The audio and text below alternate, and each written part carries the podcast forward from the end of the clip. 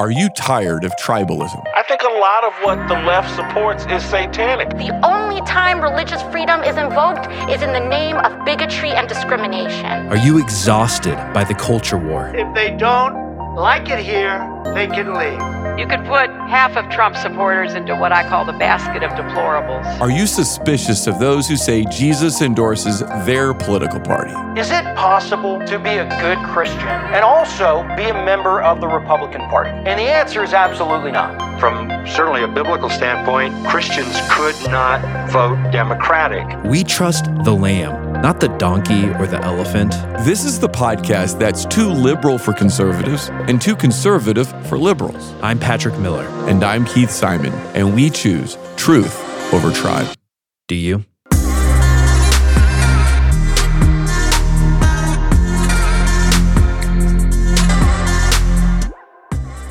Over the last few years, the word narcissism has become a increasingly common word in American public discourse. If you've followed the rise and fall of Mars Hill, this was one of the constant questions around Mark Driscoll. Was he a narcissist? If you're a political junkie, then you've heard the conversation around Donald Trump. Is he a narcissist? And as I've heard these conversations, I often found myself asking questions. First and foremost, what is a narcissist? Are we talking about a clinical definition of a narcissist, or are we talking about something else, someone who is proud, arrogant, self consumed. And that's why I was so grateful to pick up Dr. Chuck DeGroat's new book, When Narcissism Comes to the Church. I appreciated this book on a personal level because he's not just trying to talk about clinical narcissism, he's talking about narcissistic patterns in the lives of everyday people. And I think, like anyone, I saw parts of myself in that book. And I love when God helps me to repent and reflect on my own sins. But more broadly than that, his book highlighted the fact that narcissism narcissism may be a serious problem inside of churches, and understanding how we define it, how we think about it, how we respond to it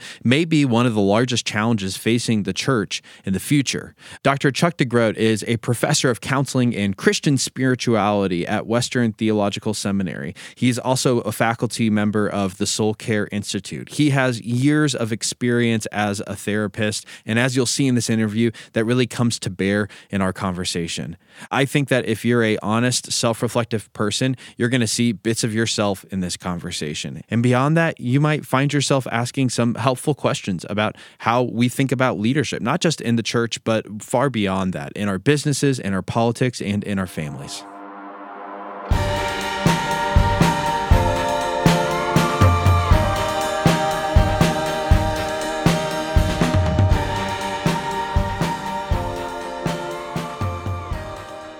Chuck, it's great having you on the show today. Thanks, Patrick. Good to be here. So, today we're talking about narcissism, which I have to admit might sound a little bit strange to our audience because we tend to focus on more cultural and political issues. And so, I think it's important to talk about why we're discussing this because for some people, they'll think of narcissism as a narrow individual concern for psychologists or therapists. But you seem to think that narcissism has a tremendous impact on our body politic, on our institutions, and of course, the church. You wrote the book, When Narcissism Comes to the Church. But before we get to those broader questions, questions. I'd love just to start here. Could you define narcissism for us?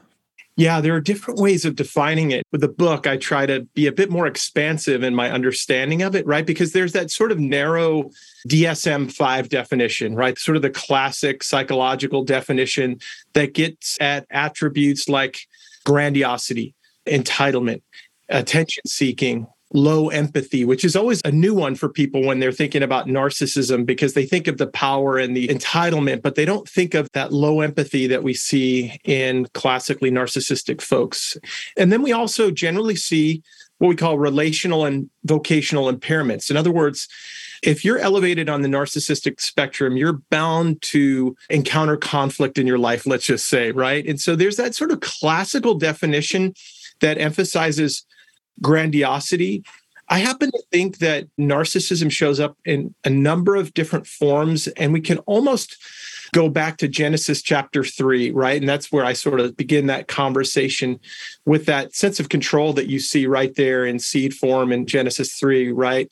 And that control can show up in lots of different ways in our lives. We can control aggressively and we can control passive aggressively. But we do know that we can get into this if you want that when we talk about narcissism we're not talking about some sort of disease we're talking about something that emerges out of the trauma of one's life.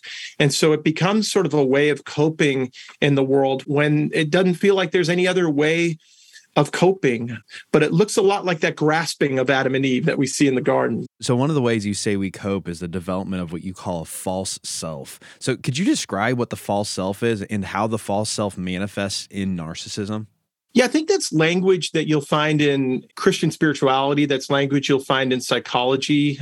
I think when I think about the false self, again, I go back to Genesis chapter three Adam and Eve hid, right? And mm-hmm. there's this sense that in hiding, we craft some sort of contingent self, some sort of other self, you know, this self protective self, right? That allows us to navigate our fear, our shame. Ultimately, when we're talking about a false self, we're talking about a self protective part of us. And it's a sort of refusal to live in God's economy of things, you might say because we're too frightened to face God. We're too frightened to face ourselves in the midst of our sin. And so, yeah, a false self, I don't think that there's just one false self in us. I think that we all operate with a number of selves. There's probably a version of me that comes onto a podcast that is different than the version of me that you saw fighting with my wife about what we are going to have for dinner last night, you know? But ultimately, it's about a kind of self protective way of living in the world, living and managing the contingencies of life it's a terminology or a way of thinking that's helped me a lot, especially in some of my friendships. We've begun to use the terminology of false self, and it is really all about self protection, you know?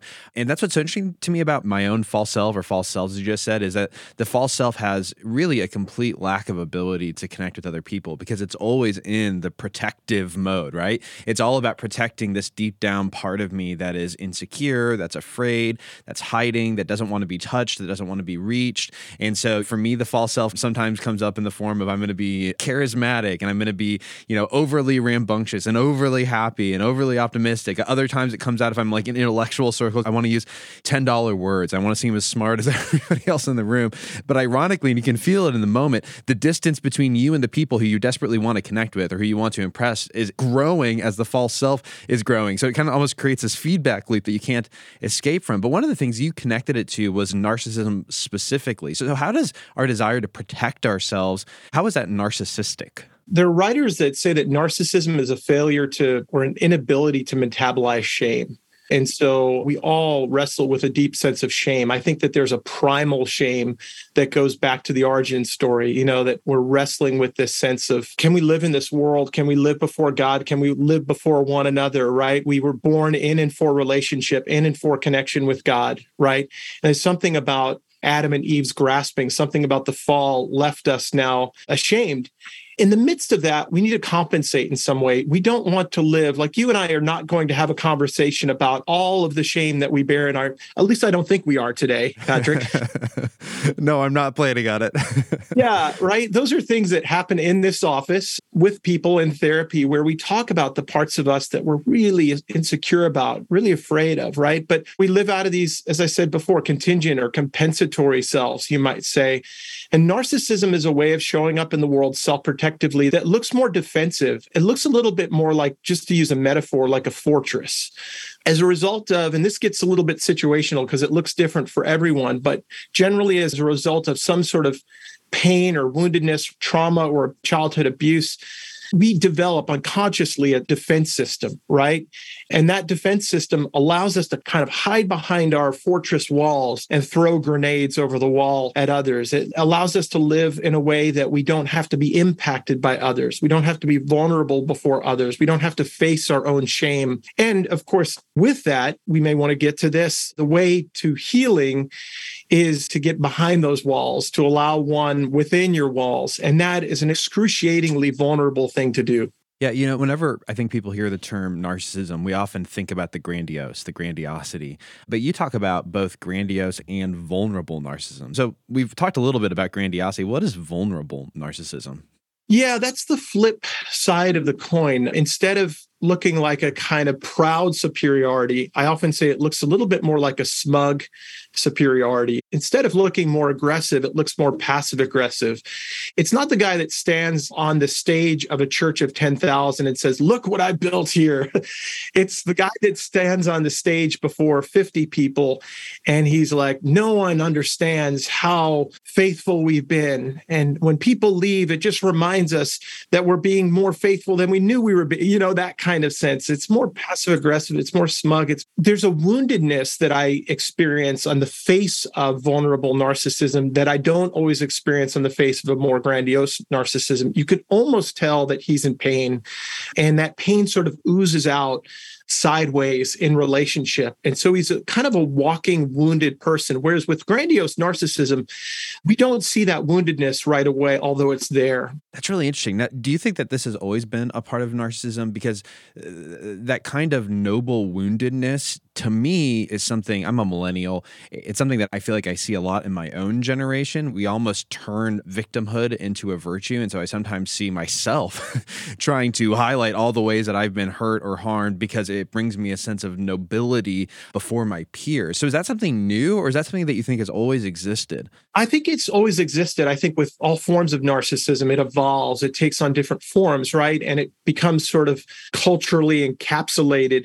What you're talking about, I think, really important today. And we ought to name it, right? Is this kind of victimhood as status, a status that requires no real inner work. It requires no spiritual growth or maturity, right? It's just sort of claimed as I'm owed something, I'm entitled something, right? And so it operates in some of the same ways psychically, you might say psychologically, as grandiose narcissism. And yet today it feels like, I would say with both, it feels like when you touch it, you can punch back, right? And you can feel that with both grandiose narcissism and vulnerable narcissism that sort of elevates victimization. Yeah, well, I was really helped by the category of vulnerable narcissism. Again, it might be to some degree generational because as I look at maybe my Gen X and Boomer peers, grandiosity in many ways was celebrated. You know, you're successful, you're doing the big thing. And again, amongst my own generation, it feels as though if you want to have status, if you want to have a voice, you have to kind of put in the foreground the ways that you've been hurt, harmed, disappointed disappointed because that's going to give you automatic, like you said, maturity, wisdom, credibility with everybody else. And so it was really good. I mean, I even thought about it in my arguments with my wife because that's for sure one of my things that I tend to do is I go to the victim place of you're hurting me and that means I'm right. and it is a form of narcissism. And there's just a way that your book tremendously helped me on a personal level. The other thing that your book really helped me with is that while it seems to me that you definitely have a category for clinical narcissism, you warn against just slapping labels on people. And and the sense I got is that in some senses, we're all kind of narcissists. You know, Christopher Lasch, who you talk about, said that we live in a culture of narcissism. So do you think that's a true statement? I mean, are we all narcissists now? Are we all on the narcissist spectrum? Yeah, that's interesting cultural commentary. And I think we're swimming in the waters of narcissism. I don't think that that makes us all narcissistic. I do think that we participate in ways that we ought to be aware of. So when there is this kind of finger pointing or this sort of blame shifting that gets really black and white, right? This sense of he's a narcissist and I'm not. I want to invite people to be more reflective than that. One of the things that I'm doing is I'm using the language of narcissism, sort of a more contemporary psychological language to get at a really ancient phenomenon that Augustine called disordered living, that the Bible calls sin or idolatry. We have language today to name the ways that we hurt one another that I think is really important because it gets at particular kinds of dynamics, psychological dynamics individually that become collective dynamics that we all participate in. One of the stories I tell in there is of a ministry that a friend of mine was hired to lead. It was a larger ministry, but what he noticed within that ministry is although a very grandiose leader left, it's sort of like the people within this large ministry assume that same kind of persona. We do discipleship better than any other ministry in the United States. No one touches our resources. Well, we're better and more resource. You know, you get that sense then that we can sort of hold narcissism collectively. And I, certainly when you think about American culture, and this sense of manifest destiny, this sense even of conquest, the conquest of a civilization to build the great civilization, the city on the hill. Uh, there are probably things that we need to look at in terms of our own history, particularly for your North American listeners. Yeah. So let's move more towards culture and institutions. What is the impact of narcissism on our culture and our institutions? It's really easy to keep this at the individual level. And as I read the book, you know, being an individualist and an individual myself, of course, I'm thinking about my own life and my own experiences and the ways that I see narcissism reflected in my own heart. But I think there's also a broader thing. And your book's called When Narcissism Comes to the Church. So you're obviously invested in culture and you're invested in institutions. So, what is the impact writ large of narcissism on our culture and our institutions? I think if we were all to be a bit more reflective, we'd maybe be able to own this sense that we have of entitlement. Being born in the United States of America, for me, particularly as a white male, there is this sense that things should go well for me, you know, that the government should work for me and that my taxes should work for me as well. There's a sense that I'm owed something at work. I'm owed advances and I'm owed tenure in my particular world, right? And I don't think, at least my therapists have told me in the past, I'm not diagnosably narcissistic, right? But this is where the book kind of takes a turn for people because it invites us to ask how we ourselves participate in these cultural waters, how we swim in these cultural waters, right? Your pastor may not be diagnosably narcissistic, but there may be this sense, as one pastor confessed to me recently, that when we planted in this particular city, that we sort of had the recipe for getting the gospel out, for building the kingdom, that other churches, even historically black churches and other churches that had been there for 100 years, 150 years, didn't have.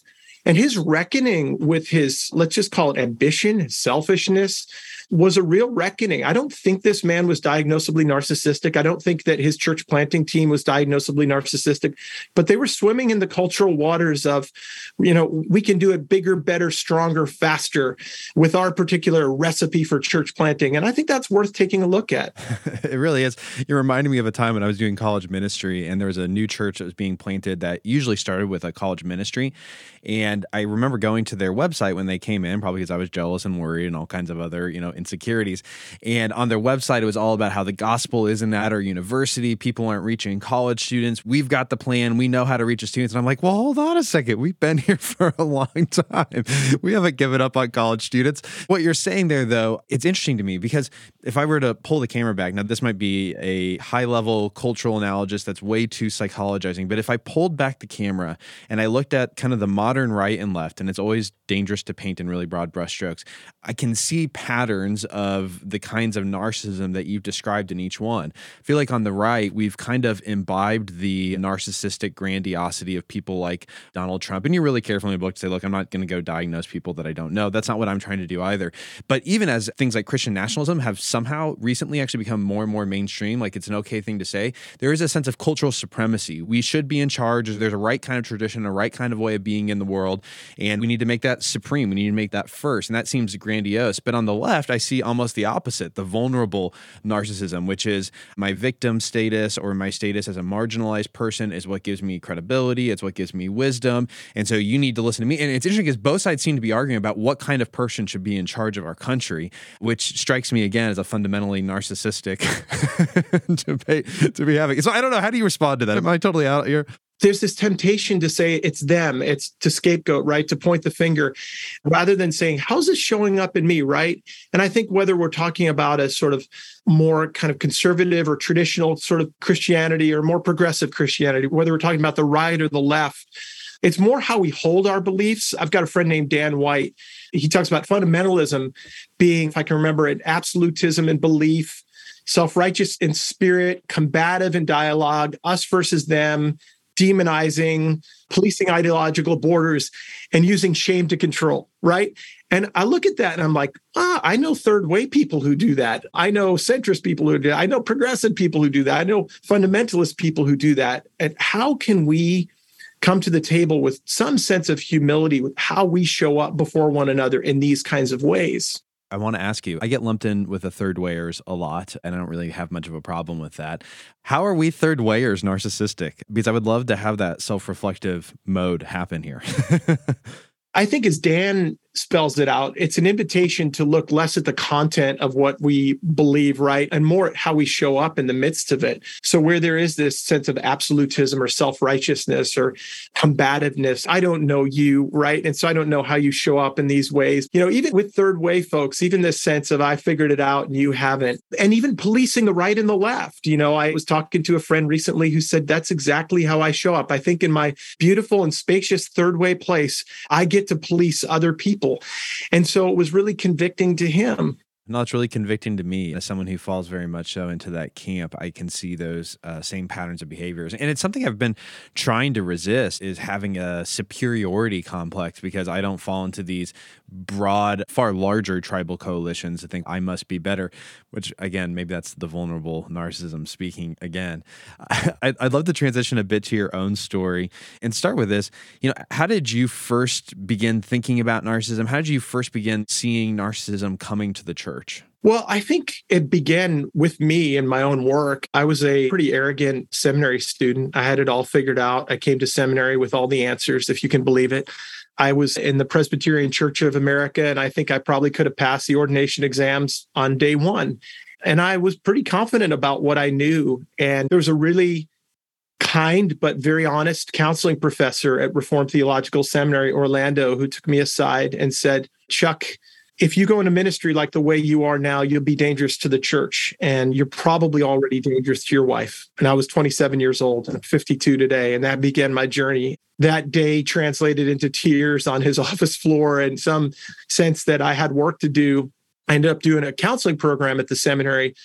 And one of the things that I discovered in the world that I was in, in particular the PCA world that I was in, at the time in the first church that I served in was that there was this sort of emotional abuse that was happening. I didn't have the language then, but I began reading about it and I'd been seeing it in relationships. And it was sort of a sanctioned emotional abuse in the sense that it used complementarianism. It used it, and this is not an indictment. I'm not complementarian, but I have friends who are complementarian and who wear it differently, but that it was worn in a way that had become domineering and authoritarian. But with that, there was a sense that it was sanctioning a form of emotional abuse. And here I was in my late 20s as a pastor, and I was watching this play out in ways that was really hurting women in the church and others who I was seeing. So it began in me a kind of conversation, an internal conversation about how do we deal with this ecclesially, not just therapeutically or personally, but what's our responsibility as a church? What's our responsibility as a presbytery, as a denomination to address this and how it shows up? How do we engage this around our theology? But then how do we engage it around the impact, you know? And I was off to the races at that point. In fact, I thought about doing some PhD work around the dynamics of emotional abuse. I shifted my focus at some point, but that's when the conversation around narcissism became alive for me as I saw it playing out in the church. Yeah. So, what is it like to be in a church run by a narcissist? Yeah, I don't know that I've ever been in a church run by a narcissist, although arrogant me who thought he had it figured out back in the day certainly thought the first pastor I served under was narcissistic. Okay, so let me pause you there for a second because the amount of people who I've worked with in ministry who told me or have said to me, oh, my first job was with a narcissist is a mm. high, high, high number. And I'm not a particularly cynical person by nature, so I tend to believe, you know, take them at their word that I wasn't there, I don't know what's going on. But then I also start wondering, you know, to what degree is that actually right? Is that true? How many churches? It's not been my experience, but how many churches are run by a narcissist? Yeah, yeah, yeah. This is really, really important because I wrote the book to bring some clarity to the conversation. I do think that in some cases it has been used as a hammer, as a weapon, right? It's been weaponized in a way. I mean, I was doing some work with a particular church where they thought it would be a sort of a fait accompli that if Chuck DeGroat came in, he would sort of diagnose our pastor as narcissistic. And I said, no, he's insecure. He's got some issues with control, but he's not diagnosably narcissistic. It was really disappointing, you know, but I think that what happens with those of us who've been impacted by abuse in our lives, maybe by narcissistic leadership, is we can become very black and white. And I'll say this by way of confession myself. I mean, I think that in my early days, as I was reckoning with my own pain, what trauma does is it creates a sort of black and white way of thinking where you've got to divide the world into good guys and bad guys. And at that particular time, when I think about my own story, I was healthy and he was a narcissist.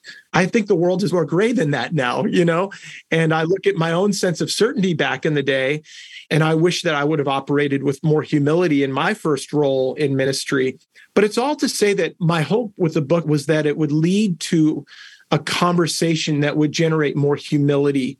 But I think with things like this, whenever you offer psychological definitions and words as powerful as narcissism, I understand why people, maybe someone in an abusive relationship or someone in a church where it feels like they're being hurt or harmed, will say with definitiveness, he's a narcissist. I get it if I understood you correctly, and maybe I've been misusing terms, saying or calling someone a narcissist is one thing. Talking about narcissistic tendencies or behaviors is a very different thing. So, I mean, even throughout this podcast, I keep saying things like, well, I see that kind of narcissism in me. I'm saying, hey, I see those kinds of narcissistic behaviors. I haven't been clinically diagnosed as a narcissist. I certainly hope I'm not. But is that a fair differentiation that, yes, there's a clinical narcissist, but there's also narcissistic behaviors? And so we can talk about narcissism in the church without necessarily saying that pastor is a narcissist. That's absolutely right. And I think I'm thankful for this. One of the things that people have said said has been helpful about the book is that I use the idea of a spectrum of narcissism, not my invention. It comes from a tool that I use, a test called the Millon Clinical Multi-Axial Inventory. And I've got a file. I'm not going to show you it right here, but I've got a 15 years of doing this kind of testing. Uh, now, narcissism is within cluster B personality disorders, which includes antisocial and histrionic and borderline.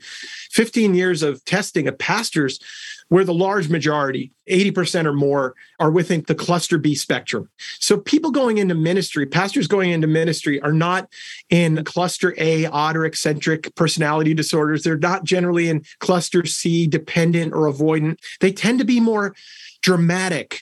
They tend to be more grandiose in their personality, right? And there is this sense that we presume that we can get on stage and we can say, This is the word of the Lord, and preach a text to preach on behalf of God in a sense, right? Call ourselves reverend and wear robes and stoles and things like that. Yeah. Yeah. Okay, that's really interesting. That was one of the things that I found most helpful in the book. I think in part because it felt like a way of laying the weapons down because this word does get thrown around like a bomb or it's used like a weapon. In an interesting way, it actually reflects the conversation around race. No one wants to be called a racist. And so you've got a whole subset of people who never want to talk about race lest they end up being called a racist. Whereas I would say, well, look, you may or may not be a racist, but you probably, because you're a sinner who has all kinds of things in your heart that are broken, you do have some racist thoughts, some racist tendencies, some racist behaviors that you need to acknowledge. That's not the same thing as being a full blown racist, right? And if we can't differentiate those two, we can't even begin to have the conversation about the next layer of those feelings in our hearts. And so that's what I loved about this book. So I just want to say, yes, the spectrum thing was incredibly helpful. I think on the other level is that it means that we're not treating narcissism as something out there. We can actually treat narcissism as something in here. I'm, I'm pointing at my heart because people are listening to that. and so maybe we could shift the conversation a little bit and, and help people to see whether or not they're actually narcissists. Some of those narcissistic patterns of behavior or desires in their hearts by talking a little bit about your work on the Enneagram. Now, not everybody listening to this is going to be familiar with the Enneagram, so don't turn it off. You're going to get something out of this, whether or not you can say what number on the Enneagram you personally are because what you're describing is kind of a full orbed, rounded out experience of how different kinds of people experience narcissism. So I would love to start with what you talk about as people whose sinful dysfunction is often powered by a deep sense of shame. So on the Enneagram, these are twos, threes, and fours. So how do people driven by shame in particular experience narcissism? Yeah, that's such a good question. So you know, I think that every Enneagram type is dealing with sort of unmetabolized shame in a sense when they're functioning in unhealth. But there is this sort of unique manifestation within the twos, threes, and fours where we do tend to kind of bring our deep questions about ourselves to others in relationship, right? In a way that, you know, five, six, and sevens as head types go to information and intellectual resourcing. And so as we bring these deep questions to one another, there is this sense that we're asking one another to sort of fix us, you know, to address our shame. Like when I got married 28 years ago, there was a sense I didn't know it at the time. And I didn't have a good enough pre marriage counseling pastor to tell me, but like, Chuck, you're bringing deep questions of your soul to Sarah and asking her to address them. And a lot of that was a deep sense of shame and security that we see in twos, threes, and fours manifesting in this kind of relational voraciousness like gimme gimme gimme feed me meet this need fill the void right and so i think one of the ways that this conversation is helpful you know dietrich bonhoeffer said that too often our confession of sin is general in other words it's like i'm just a sinner big old sinner Yeah. versus what i'm trying to do is i'm trying to say hey when we talk about sin I think psychological language can be helpful and the different manifestations of it, like the unique manifestation of the sin of the two and giving to get. Well, that's revelatory if you're a two, you know? So you might not be as grandiose. You may not need the stage like a three might need the stage or an eight might need the stage.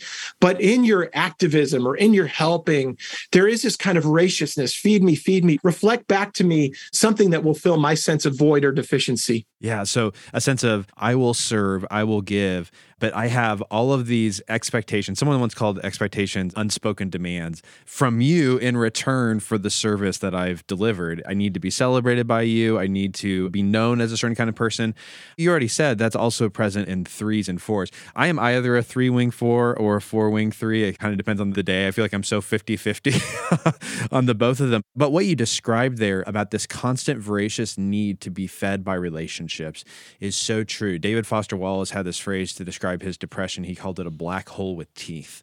And it stuck with me for a long time because I can't quite articulate why it's right, but it's exactly what you just said. In my most unhealthy moments, I'm a black hole that just wants to suck in all of the light of praise and you're great and you're amazing and aren't you special and aren't you different if I'm in a form and all of those things. But, you know, a black hole devours the light, right? It crushes the light. The light, I don't know what happens to black holes, but in my mind, it ceases to exist. And so there's never enough. You can't ever fill up a black hole. And so that's how the narcissistic tendencies, at least in me, end up getting expressed is trying to, with my false self, draw in the light of that praise and adoration and that individuality. Would you say anything else to threes and fours? You kind of mentioned twos.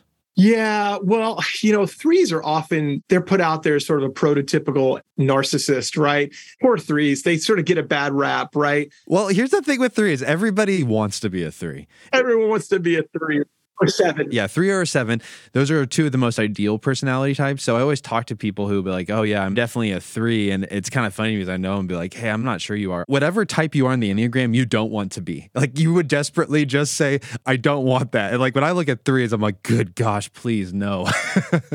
but anyway, sorry, keep going. What would you say to them? I mean, in a sense, they do fit sometimes that more classic sort of grandiose narcissism, right? They are more performative. They do like the stage. The fours don't fit that grandiose narcissism quite as much.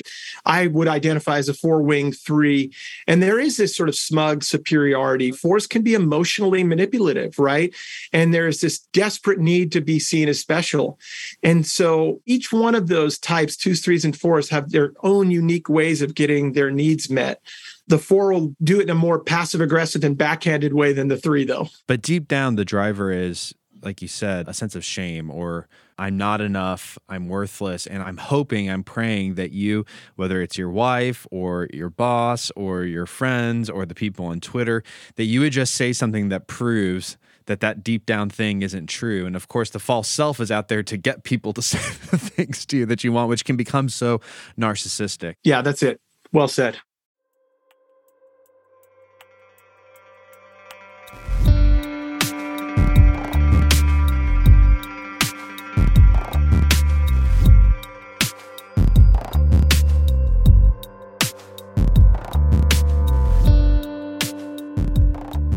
We'll get back to the episode in just a moment, but today I want to invite you to become a partner with us through giving.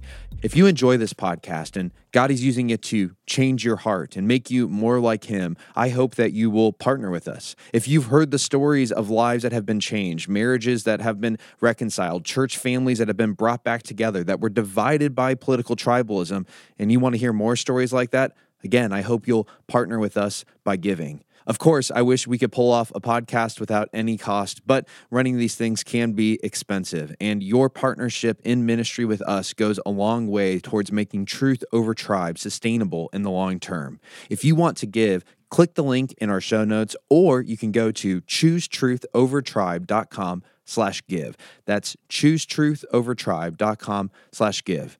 I hope you'll partner with us in this gospel centered ministry to glorify Jesus by fighting tribalism in our churches, in our communities, and in our families.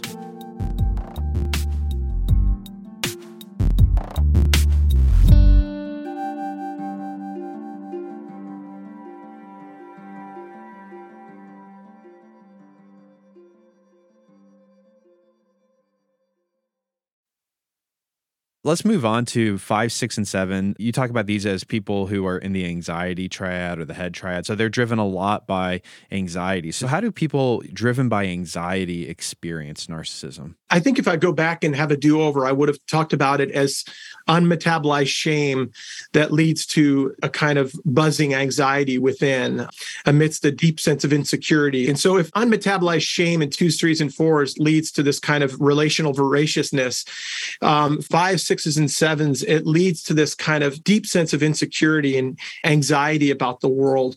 And they go up into their heads for some sense of control in the midst of their anxiety. Like it gives them some sense of, I'm okay up here, you know? And so I've worked with a lot of fives over the years who found their way to their room, to the closet in their room. You know, maybe at like seven years old, they were reading Tolkien by flashlight, you know, but it felt safe.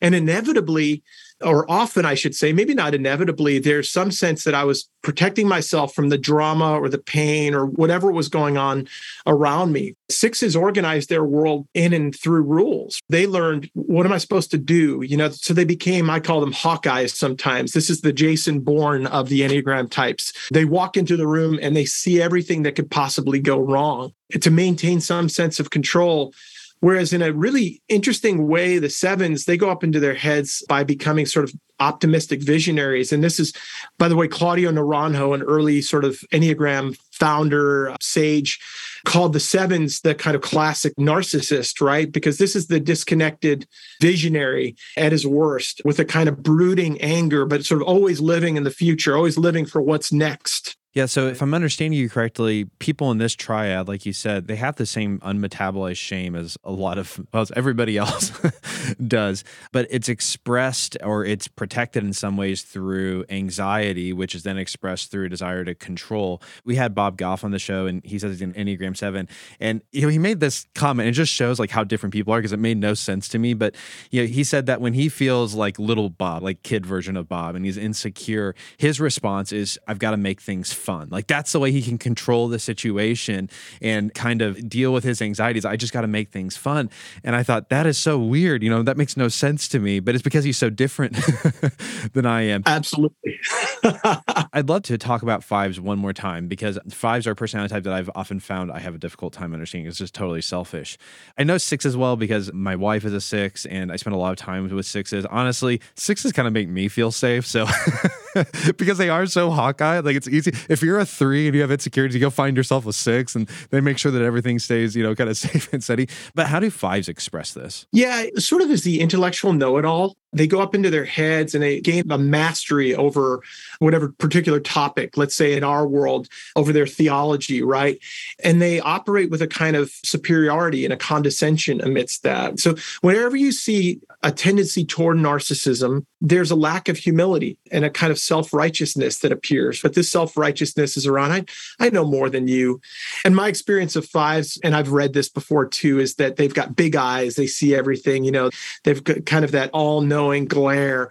I sometimes feel because I'm a four that can feel really teeny tiny sometimes, you know, in the presence of a really smart five, I can feel really small. Like I know what I'm doing right now. I don't know what I'm talking about compared to you, you know? Yeah. But in all these cases, those would, in some senses, be expressions of the false self. We have this deep down shame because we've broken our relationship with God, we've sinned against Him, and we feel disconnected from Him. And look, that can create shame, which then is covered up with anxiety and fear, which is then covered up with this desire to control. And I can control it with how much I know or with how much I'm able to kind of keep all the puzzle pieces together, how much fun I can have. This is really helpful for me as I'm thinking about people and just showing grace to people who are different than me because it's always easier to see this in someone else than it is to see it in yourself. Yeah, our relational violations of one another show up in different ways, right? So we didn't talk about nines yet. Maybe we will, right? But like, yeah, let's go there. Let's do eight, nines, and one. So people who are driven by anger and how do they experience narcissism? in the midst of their unmetabolized shame, there is a kind of fortress wall that goes up for, I think, eights, nines, and ones, a self protective wall that distances them from others. And I do think that when we talk about nines, nines are always, oh, nines, they're so nice, they're so kind, you know. But I do think that in the same way, there is this kind of wall that goes up. They operate through a kind of let's keep everything good, let's keep the peace, right? In a way that doesn't invite relationship, doesn't invite connection, but keeps them safe, right? And so nines need to sort of reckon with the way that they keep themselves safe and they keep others at a distance. And there can be, and what I've seen in unhealthy nines on the kind of narcissistic spectrum, there can be a kind of quiet rage that builds up. I think it's Suzanne Stabile that talks about they store arrows in their quiver. Maybe it's Marilyn Vancil, but whoever it is, they store arrows in their quiver. My wife is a nine. My wife is the kindest, gentlest person I know. But on occasion, there can be just a little like poke, you know, the oh, where has that been for the last two years? You know, but they can also passive aggressively shut you out. And there's a power in that, you know, that nines have where it's just kind of like, I'm not going to show up like the eight. I'm not going to get aggressive. No, I'm not going to challenge.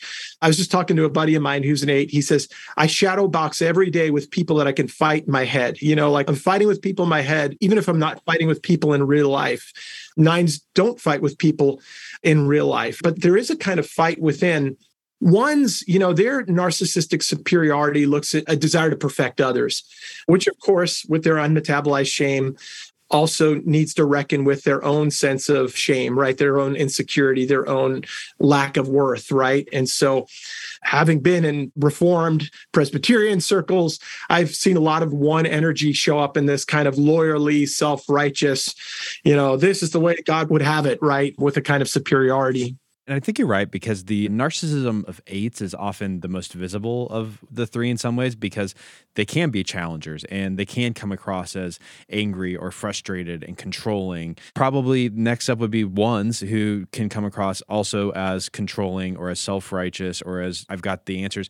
And nines, like you said, are often difficult to be around. But you know, even in my own experience, a narcissistic nine in some ways can be one of the most difficult personalities to respond to because on the surface they seem so peaceable but underneath they're roiling. And when that roiling anger comes out it can be used to whip other people into obedience in shocking ways and that's what I appreciate about this whole thing is that on the one hand, it helps me have eyes to see narcissistic behaviors in other people. And my broader hope here is that if you're listening to this, you saw yourself in some of these things.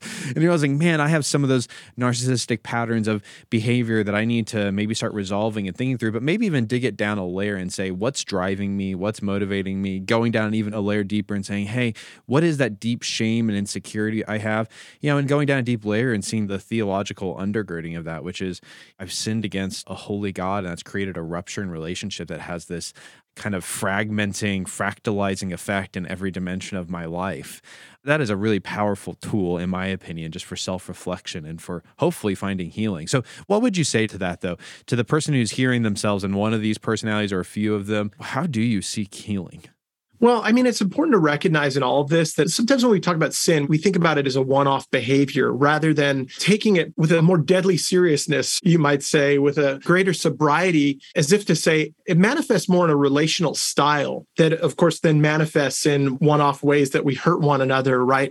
But if we don't look at our relational style, we miss an opportunity for that deeper healing that you were talking about, right? And so when I've gone into churches and done this work with pastors, for instance, they'll be quick to say, Oh, yeah, yeah, yeah. When I was in that meeting, I spoke over her. I please forgive me, please forgive me, please forgive me, you know, with a lot of anxiety, like just wanting to get through it. I want to say, Hey, let's just step back and ask the question Is there a pattern here? Is there a relational pattern that shows up? Where you have this tendency maybe to talk over people in a variety of different ways. And you're always operating out of a kind of anxiety that leads you to shut others down. That's when the conversation gets to me more interesting more vulnerable. I think that's where as bonhoeffer might say confession becomes more specific. And where there's this sense that the person doing the work on themselves engaging a, what Christianity has classically called self examination, where there's this kind of humility that grows like, oh, the rabbit hole goes deeper than I thought it did. And there's stuff that I need to look at. And I can sort of even trace this back to ways in which I began to show up in seventh, eighth, ninth grade, you know, amidst all the drama that was going on with mom and dad and in my family and me being the middle kid. And oh, that really helps me understand how I live and move and have my being even today. And it highlights for me just how deep repentance can go into our lives. When that pastor speaks over that woman, you know, the worst thing that could happen is that he just never says anything, never repents of anything, right? And so it's far better to go to her and say, Hey, I'm sorry I spoke over you. But if you've had those experiences, you'll know that they can sometimes be unsatisfying not that the goal of repentance is to satisfy the other person. The goal of repentance is to admit that you've done something wrong and ask for their forgiveness. But it's unsatisfying because that person's like, yes, you did something wrong, but I sense and I want you to know that there's also something deeper here. And that's where real relationship can start forming when you're able to go to someone you love and say, yeah, I did something wrong, but that is the symptom of a far deeper disease that I need to repent of with you. I mean, I even think about this as a parent. You know, I think I'm like a lot of people. I don't really remember my parents apologizing too much to me. It's something I try to do more with my kids kids. But as I think about that in my relationship with my kids, is realizing, gosh, my repentance has to even go a layer deeper with them of not just dad did something wrong, but hey, my way of being oriented towards you has been broken and I need to change this and I'm sorry for it. I talk about this in the book, but I always try to say it in conversations like this. One of the most important questions we can ask others is how do you experience me? And to be attentive to not just the one off experience of me, but how that shows up in a patterned way in my own life. And I've learned a ton. That began for me in my late 20s in that seminary counseling program with women who were in the program who knew me as a master divinity student said, Let me tell you how I experienced you, Chuck. I don't feel like you're particularly safe. You show up in a condescending way. And that began a journey for me of, oh my goodness, wow. So this isn't just like a one off thing where I get like a, Uh, my repentance get out of jail free card. Like this is a lifelong journey of repentance, right? That this is a deep work. And by the way, that continues to show up even today. I mean, so many years later, and I can still fall into the same relational patterns. That's so true. It's so good. It's a great question to ask the people around you who love you and know you. So, thank you so much for being with us today, Chuck. It's been fantastic to talk to you. I really appreciated your book. How can people follow you, see what you're doing, get access to the book? Yeah. So my website is chuckdegroat.net, and just about everything is there in terms of what I do, the counseling I do, my writings, and things like that. I teach at Western Theological Seminary, where I think we do a really beautiful job of forming pastors for the kinds of difficulties, challenges of ministry today. And so you find me at Western Theological Seminary on Twitter and Instagram and Facebook and all the rest, and sometimes on Patrick's podcast. well, I hope you go and follow what Chuck's doing. Check out his book, When Narcissism Comes to the Church. It's been fantastic talking with you. Could we just end with you praying for our audience? Yeah. Let's pray. Father, Son, and Spirit, you are deeply concerned about the uh, the priests and shepherds of Israel doing harm to the flock, and you are no less concerned today. Um, and as a minister of the gospel myself, I'm humbled by um, strong words um, and words that uh, convict me of the possibility that I might engage in harm in ways that I'm not even aware of.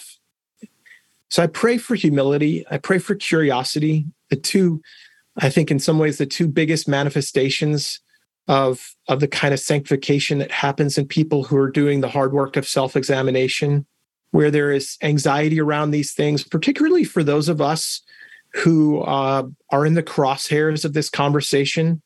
Uh, particularly who, for those of us who have a lot invested in maintaining the structures and the status of, of the church uh, that we've built. Um, may we be uh, available to the reckoning, even in our own lives. May we grow in humility and curiosity, even that if that involves loss, um, even if that involves humiliation of some kind.